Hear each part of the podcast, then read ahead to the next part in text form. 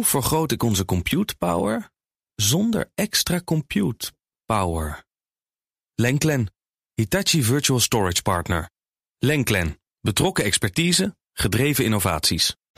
BNR Digitaal wordt mede mogelijk gemaakt door SecureLink. SecureLink, safely enabling business. BNR Nieuwsradio. BNR Digitaal. Herbert Blankenstein.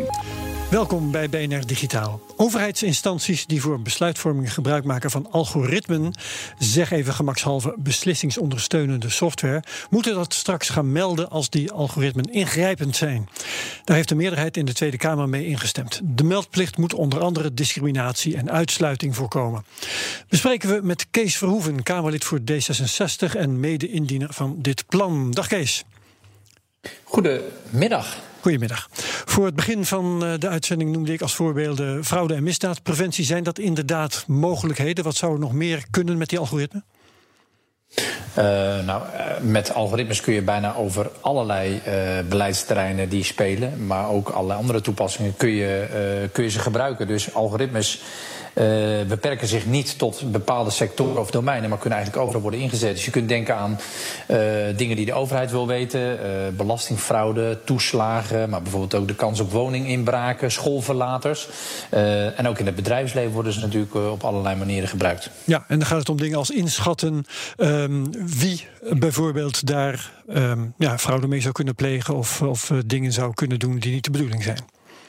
Het zijn uh, met name voorspellingen die gedaan worden op basis van uh, hele grote datasets. Dus de, de, de, datasets die bestaan uit allerlei gegevens over mensen. En die gegevens worden dan vervolgens gecombineerd. En daar wordt een, een besluitvormingssysteem, een rekenformule op, op losgelaten. En die gaat bepalen of er een, een verhoogde kans of een verhoogd risico is op bepaald gedrag. En daar kun je dan als beleidsmaker weer, weer je toezicht of je controle op instellen. Ja. Dus het, het, het, is een manier om mensen eigenlijk ja, beter te controleren. En is het ook zo dat die algoritmes zelf beslissingen nemen, of zijn altijd de mensen die het laatste woord hebben? Nou, dat, uh, bij de, dat is misschien nog iets complexer. Zelfs bij oude, bij de wat meer traditionele algoritmes waren het natuurlijk gewoon rekenformules die door mensen bedacht worden. Dus ik vind ook nog steeds dat je altijd moet zeggen dat aan de voorkant ook al mensen betrokken zijn. Mm -hmm. Op basis van door mensen bedachte algoritmes uh, ontstaan die systemen. tegenwoordig heb je natuurlijk ook nog weer kunstmatige intelligentie die een stuk ingewikkelder is. Dat is zogenaamde machine learning. En dan ga je die systemen leren zelf op basis van allerlei datasets. Ja. Maar de vraag of je uiteindelijk de uitkomst uh, al dan niet uh, zou accepteren zonder tussenkomst van een mens, daar vind ik eigenlijk van dat je eigenlijk altijd moet zeggen dat aan het eind van een besluitvormingsproces wat digitaal verloopt, dat je daar ook een menselijke toets op zou moeten hebben. Ja, zo zou het moeten zijn, inderdaad.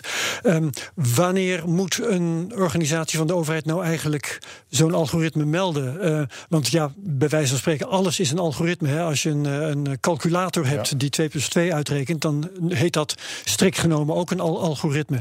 Dus wanneer moet het wel, wanneer moet het niet?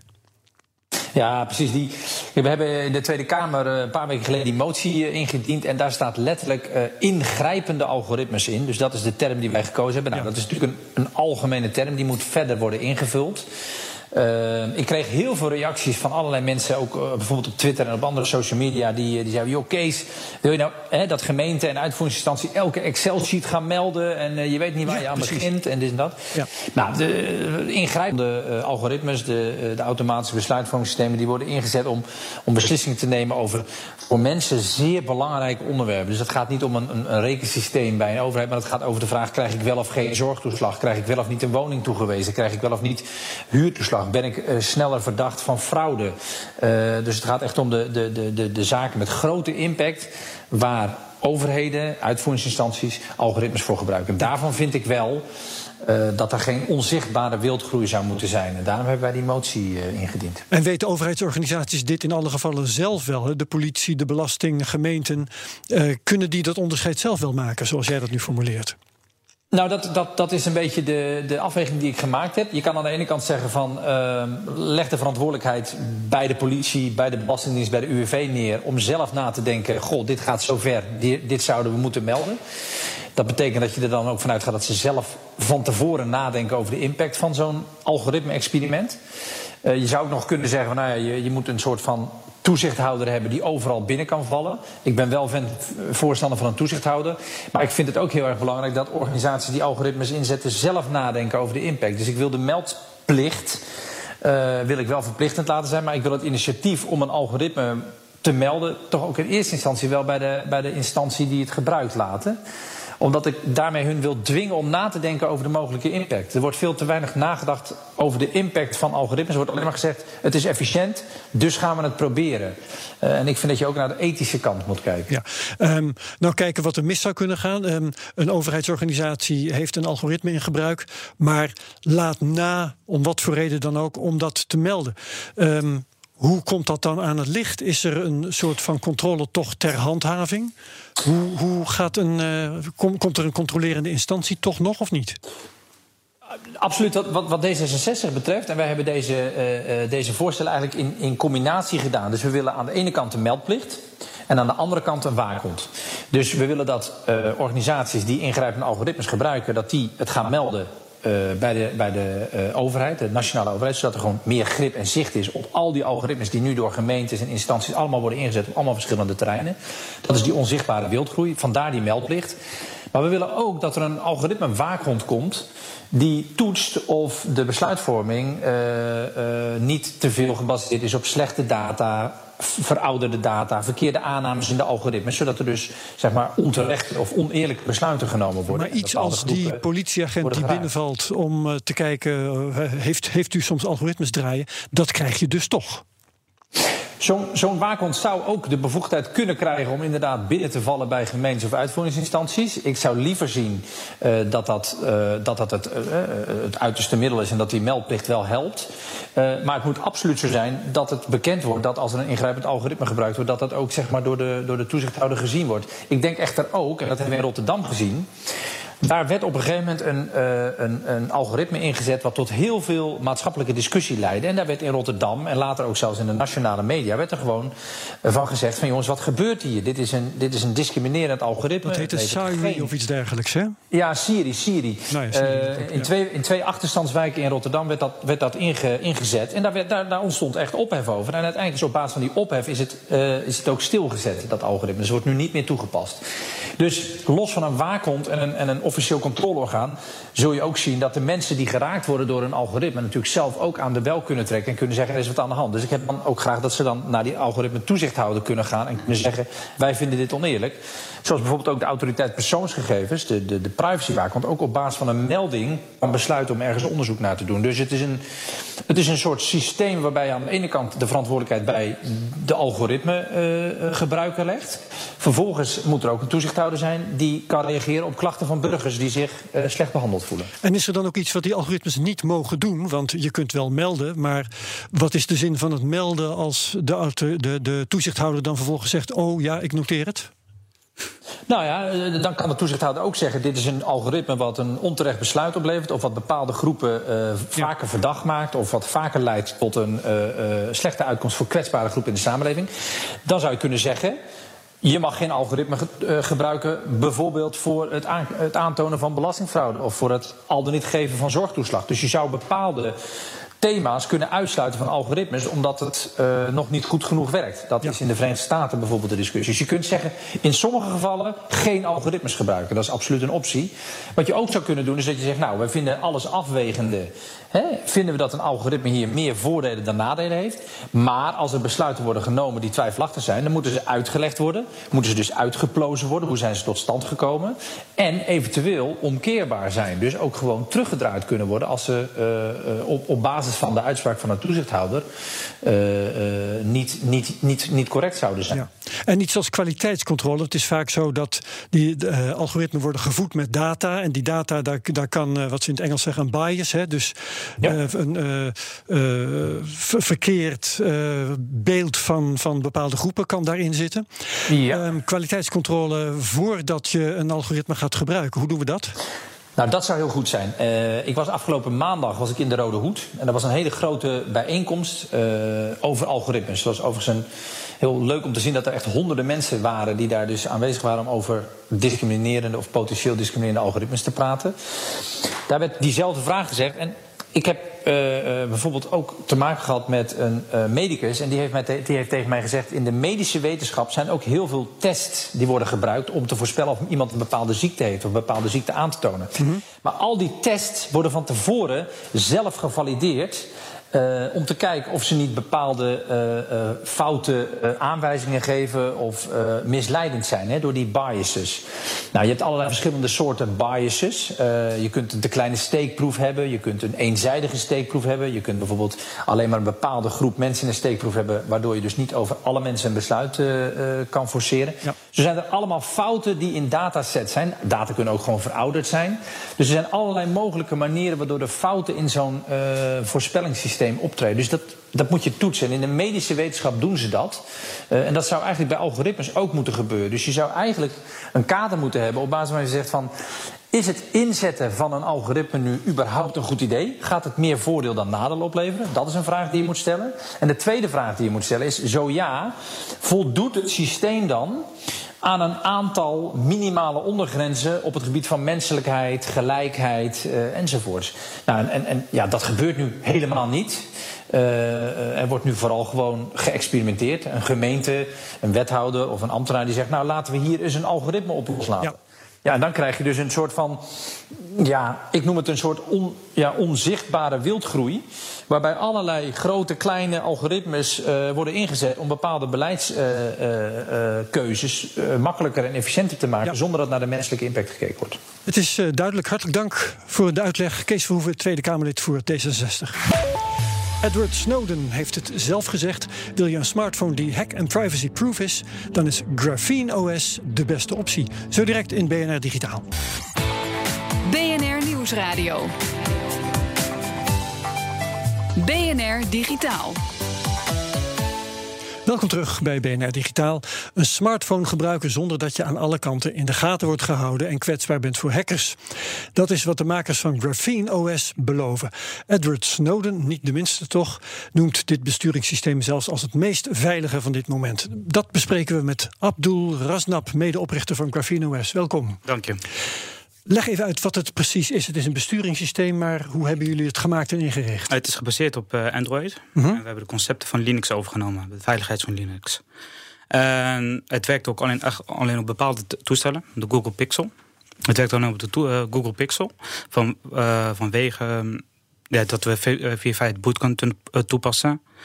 En dat we bepaalde componenten kunnen isoleren van elkaar. Oké, okay, dus een uh, middle of the road uh, Samsung, daar ga ik het niet op nee, kunnen installeren. Nee, nee, omdat we uh, ja, niet de veiligheid kunnen garanderen op de Samsung, die we op de Pixel wel kunnen garanderen. Oké. Okay. Hey, zeg, en Edward Snowden noemde jullie met zoveel woorden, in een tweet was het geloof ik. Ja. hoe kent hij jullie? Ja, dat vragen we ons ook af. Ja. Maar ik denk gewoon, ja, we hebben best wel veel aandacht gehad de afgelopen maanden. Misschien heeft hij een oog op ons gehad. En een paar weken geleden kregen we een, een bug report die heel geavanceerd was. We schrokken ervan zelf. En we dachten, dit moet gewoon een next level zijn. Of een overheid die meekijkt. Ja. En ja, toen kwam de tweet van Snowden. En de mail van Snowden. Mijn partner Danny McKay kreeg een mail van Snowden daarna. Dus de bug die hij dan waarschijnlijk heeft aangemeld, die hebben jullie kunnen oplossen? Ja, die hebben we kunnen oplossen. Gelijk in een update. Twee dagen later was het opgelost. Ja. Maar het was zo geavanceerd, de bugreport was zo geavanceerd dat we wisten dat het een hoger level was eigenlijk. En um, wat moet je nou allemaal uit Android halen om ervoor te zorgen dat het helemaal privacy-proof is? Heel veel, heel veel, heel veel. Uh, om... Kun je voorbeelden noemen die we begrijpen? Ja, uh, Google Play Services. Uh, ja. Google kijkt alles, alles wat je op je telefoon doet, kijkt hij mee. Dus als je een Android-telefoon hebt en je zoekt op, je hebt een gesprek met je partner en je hebt het over bedden. En je gaat op de internetbrowser op en zie je advertenties voorbij komen van bedden. Ja, dat komt voor. Dat soort ervaringen heeft iedereen wel. Ja, en dat ja. bouwen wij eigenlijk allemaal eruit dat Google niet mee kan kijken wat je doet. Oké. Okay. Um, is het een Nederlands product eigenlijk? Het is een ne Nederlands? Nee, het is een Canadees product. Okay. Maar nu wordt het Nederlands. Want ja, ik zit er ook in. En we hebben het echt samen opgericht. Dus ja, het is een mix van. Oké, okay, dus half Canadees, half Nederlands. Ja, Prima. Um, en um, claimen jullie dat het hackproof is? Hackproof bestaat niet. Nee, hè? Nee, dacht ik ook. Maar nee. in welke zin uh, is het dan het zo veilig voor hacks? We hebben het zo toegepast uh, dat exploits op de telefoon onmogelijk zijn. De telefoon kan niet, uh, kan, kunnen geen zero days worden toegepast. Of een exploit. Vanwege de bepaalde componenten en veiligheidseisen die we erin hebben gebouwd. Uh, waarvoor hebben we dit ge, gebouwd? De gebruiker, bijvoorbeeld een arts, wij richten ook ons op de zorg. Waarom een arts, die gaat de internetbrowser op, downloadt een pdfje en misschien staat daar een virus in. Die pdfje, eh, de virus, kan zich verspreiden over de telefoon. Wat wij hebben gedaan, is dat de virus geïsoleerd blijft in de browser. Staat de telefoon opnieuw op en hij merkt dat er een dat iets aangepast is aan de code, dan doet de telefoon het ook niet. En krijg je ook een bug report afgeleverd. Dit en dit aan de hand met de telefoon. Juist. Oké, dus in die zin is het beveiligd. Maar als ik bijvoorbeeld mijn uh, wachtwoord uh, op straat laat slingeren, dan uh, ja. kunnen jullie er ook niks aan doen. Dat nee, daar kunnen we ook niks aan doen. Nee. Um, dit is niet een telefoon zoals ik het nu hoor voor de grote massa. Om een voorbeeld te noemen trouwens. Als jij zegt Google Play Service heb je eruit moeten slopen. Ja. Betekent dus dat de Play Store, de meeste apps in de Play Store niet gaan werken. Hè? Nee, nee, nee, nee. De meeste apps werken ook niet. waarom? Bijvoorbeeld de Marktplaats app, Flitsmeister app gebruiken allemaal Google Play Services. Waarom? Ze gebruiken ook advertenties om geld te verdienen. Ja, ja, dus dat moet je gewoon uit je hoofd zetten. Daarmee is het geen uh, telefoon voor het grote publiek, denk ik. Nee. Wie hebben jullie op het oog? Wij, wie wij op het oog hebben zijn journalisten. Journalisten, uh, advocaten en de zorg. En vooral de zorg en de advocaten, want die bewerken met hele gevoelige gegevens. Ja, en journalisten, als ze bijvoorbeeld hun activiteiten geheim willen houden, omdat ze, nou ja, weet je, uh, bezig zijn met research. Ja, die te maken met bepaalde, regimes of met bepaalde bedrijven. Uh, en je wilt goed uh, ja. in het geheim kunnen werken. Overheden ook, de belastingdienst. Overheden, precies. Ja. Um, maar als de Google Play Store niet werkt, um, hoe kan ik dan aan apps komen? Wat voor apps zijn er dan beschikbaar? De normale Rabo, uh, Rabobank-app, de ABN AMRO-app, werken gewoon op ons toestel. Mm -hmm. dus, dus je kan je gewoon je financiering doen. En wij komen met een eigen Play Store. We zijn er nu mee bezig met een eigen Play Store te ontwikkelen voor de telefoon. Betekent dat ook dat je allerlei eigen apps moet ontwikkelen? Of haal je dan apps van anderen daar naartoe? We halen de apps van anderen daar naartoe. Oké, okay, die, die dan hebben. Ja, en, en uh, kun je dan ook controleren of die voldoende veilig zijn in de zin van privacy en, en beveiliging tegen hacks? Uh, dat kun je nooit eigenlijk controleren. Uh -huh. Want je hebt de broncode niet. En er zijn weinige apps die echt open source zijn. Maar wij maken de gebruiker ook van bewust. Het is weer eigen risico als je deze apps wil downloaden. En dan zeg jij uh, advocaten, de zorg, journalisten. En uh, wat ik nu ga zeggen, dat zul je vast vaker gehoord hebben. Dat zul je misschien niet leuk vinden. Maar uh, ook criminelen vinden dat natuurlijk heel prettig, hè, ja, al die privacy. Ja, zeker. ik ben ook gewoon heel eerlijk. Naar de tweet van Snowden hebben we zoveel downloads gezien. Uit landen waar we dachten, oké, okay, Wij schrokken daarvan. Nou ja, er zijn geen criminele landen volgens mij, maar ik nou, begrijp wel wat je bedoelt. Je begrijpt wat ik bedoel. Dat zijn Zuid-Amerikaanse landen meer. Oh ja. Maar je kan het niet voorkomen. Nee. Je kan het niet voorkomen. Je wilt een product op de markt zetten wat open source is, dan moet het ook gewoon open source blijven. En wil je niet aan criminelen gaan verkopen, ja, dan moet je gaan screenen, het closed maken. Risico's op uh, zero days, op exploits, risico's. Ja, en je geeft ook de gebruiker het gevoel, ja, wie kijkt er naar mij mee, kan de code niet zien, enzovoort. Ja, ja, ja. dus dat ja, uh, risico, als ik het zo mag noemen, dat uh, nemen jullie gewoon. Uh, het is een instrument voor iedereen. Het is een instrument voor iedereen, zoals ja. een iPhone en een andere telefoon ook is. Ja, wat vindt Google hiervan? Google. Ja, ehm, Google heeft. wij hebben, we zijn nu een twee jaar op de markt. En Google heeft sommige functies van ons overgenomen in de nieuwe Google-versie. En Google heeft ook een, nou ja, meerdere baanaanbiedingen gedaan. Oh ja? ook aan jou? Nee, nee, mij niet persoonlijk. Ik heb uh, genegeerd eigenlijk, in het verleden wel. Mijn mm-hmm. partner Daniel McKay wordt misschien als de beste security reacher in de wereld gezien.